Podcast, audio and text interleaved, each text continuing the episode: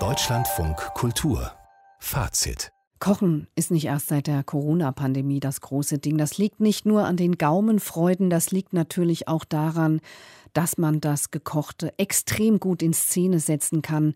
Der Wettbewerb zwischen Köchen, das Desaster am Herd, das Scheitern ist da auch immer mit einbegriffen. Und das macht Kochen eben auch zu einem Ereignis, dem sich ja nicht mal mehr Jan Böhmermann entzieht. Der Streamingdienst Netflix ist sich der Kraft, die vom Herd ausgeht, längst bewusst, war schon in den Küchen der Welt unterwegs und kocht jetzt mit Paris Hilton. I love cooking, but I'm not a trained chef. Ich bin keine Köchin und ich will auch keine sein. Das ist das Intro und wohl auch gleichzeitig das Motto der Netflix-Show Cooking with Paris. Sieh nur, wie süß mein Kochbuch ist. Selbst gemacht. In der ersten Folge lädt Paris gleich Superpromi Kim Kardashian ein, mit der sie eine lange Freundschaft verbindet. How are you? Good. I love your hair. Thank you. Beautiful. Welcome. Love the gloves. Gekocht wird nicht wirklich. Es gibt eher ein Brunch-Menü à la Paris. Es gibt French Toast mit Cornflakes, garniert mit Marshmallows und eine Frittata so locker wie eine Wolke. Cooking with Paris heißt die Reihe und darüber spreche ich jetzt mit meinem Kollegen Holger Hettinger, Spezialist für kulinarische Themen. Hallo Holger. Hallo, schönen guten Abend. Kann Paris Hilton kochen? Überhaupt nicht. Null nichts, nada.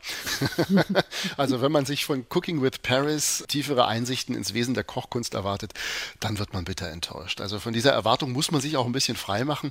Deswegen fände ich es jetzt ungerecht, Paris Hilton vorzuwerfen, dass sie jetzt irgendwie grob motorisch Paprika schneidet oder dass man irgendwie Angst haben muss, dass sie sich beim Kartoffelschälen das Handgelenk bricht. Also Cooking with Paris ist ein ziemlich unterhaltsamer Mix, so habe ich es jedenfalls gesehen, aus Klamottenshow. Wir sehen da drei bis vier ganz tolle und perfekt inszenierte inszenierte Outfits pro Folge. Und dann das Thema Scheitern am Alltag, diesmal projiziert auf die Küche. Das ist alles ganz wunderbar gemacht, ganz schräg. Also man merkt richtig, die hat so Mittellust zu diesem ganzen Kochzeug. Stellt sich nicht absichtlich blöd an, aber was dann passiert, das macht es einfach so charmant. Also ich weiß zum Beispiel die Namen von den ganzen Küchengeräten nicht und muss ich das immer erklären oder anreichen lassen. Blöd, wenn es sich dann meinetwegen um einen Schneebesen handelt oder so, könnte man schon mal kennen. Dann natürlich dieser Glam-Faktor, den man immer mit Paris Hilton verbindet. Das ist ja letztlich so der inszenatorische Kniff, die reiche Erbin, die im Prinzip alles in dieser Überdehnung ins Glamouröse zelebriert Möglichkeit. Und sie hat nicht irgendwelche Pfannenwender, nein, sie hat Pfannenwender, die mit Strasssteinen besetzt sind. Und in okay. einer Folge, da brät sie vegane Burger und einer dieser, dieser Burger-Patties, eines verbrennt, das andere fällt fast auseinander, ist aber völlig egal, das ignoriert sie, weil das Furchtbare passiert, diese Strasssteinchen lösen sich von den Pfannenwändern. und das ist natürlich die Küchenkatastrophe schlechthin. Ist noch nicht mal Fremdschämen, aber auf, ich würde mal sagen, auf eine patente Weise sympathisch. Ich habe es mit Genuss gesehen. Es hört sich fast so ein bisschen an wie eine satirische Antikochshow. Hatte ich auch gedacht. Also ich hatte zwischen drin so den Eindruck, meinen die das ernst oder ist es wirklich ganz bewusst so ein bisschen ins Lächerliche, ins Satirische, ins Überzeichnete gedreht?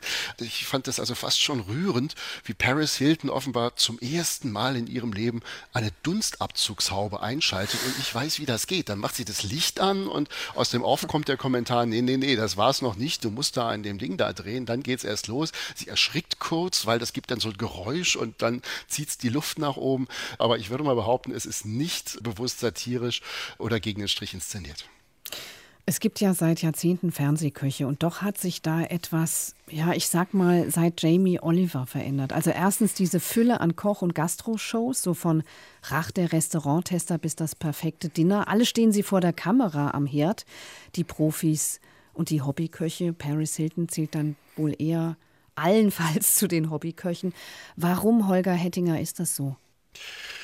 Nun, weil dieses Thema Essen auf eine vielfältige Weise gelesen und gedeutet werden kann. Also man kann an diesem Thema Essen sehr viel erzählen. Das ist so das große Welttheater im Kleinen. Äh, ich glaube, das Thema Essen ist deswegen so sehr im Trend, weil es etwas ablöst, was man früher so ein bisschen mit Prestigegewinn durch Distinktion bezeichnet hat. Überspitzt gesagt, das Cabrio von damals ist das Kochen können von heute. Also es äh, hat ein bisschen was damit zu tun, dass man sich da als sehr kundig inszenieren kann. Das Kochen hat äh, gegenüber anderen, ich sag mal, Vorzeigehandlungen den ganz großen Vorteil, dass man sich da auch noch als besonders trendy, besonders stilsicher, besonders sensibel und äh, besonders achtsam inszenieren kann. Ich sage nur regionale Küche, mhm. ja, also das Gemüse vom kleinen Bauern selbst geholt oder womöglich gar selbst gezogen im eigenen Garten. Das ist eine Erfolgsgeschichte, die einem dann selbst noch mal so ein bisschen nobilitiert. Also da kommen so moralische Botschaften noch mit ins Spiel, auch so ein bisschen gegen die Rolle. Ja, die Frau gehört in die Küche. Nee, nee, nee, nee, nee, das mhm. machen ja fast alles Männer. Und äh, ich glaube, Kochen ist dann nur das Vehikel, um diese gesellschaftlichen Botschaften möglichst griffig umzusetzen und zu inszenieren. Und was macht es am Ende mit dem Produkt? Also mit dem Essen auf dem Teller? Das ist ein ganz eigenartiges Ding, weil dieses Thema Kochen findet jetzt nicht nur in den großen medialen Bereichen statt, also nicht nur im Fernsehen, sondern im Prinzip, ja, jeder dritte Instagram-Account dreht sich ja darum, ja, wo Menschen ihr Essen fotografieren, sei es im Restaurant, sei es, was sie selbst angerichtet haben. Und das finde ich so das Traurige an der Geschichte, dass das Eigentliche beim Essen, der Genuss, die Sinnlichkeit, die Auseinandersetzung mit dem, dass einem da gerade was ganz Besonderes passiert, dass sowas weggeblendet wird zugunsten einer Externalisierung nach dem Motto, wie toll finden denn andere Leute das, was ich da mache. Ich bin vielleicht zu alt dazu, um das irgendwie gut zu finden, aber ich glaube, das führt sehr weit vom Kern weg, was Essen ist und vor allen Dingen, was Essen bewirken kann. Mein Kollege Holger Hettinger über Kochshows und die neue Netflix-Serie Cooking with Paris. Vielen Dank. Ja, danke auch.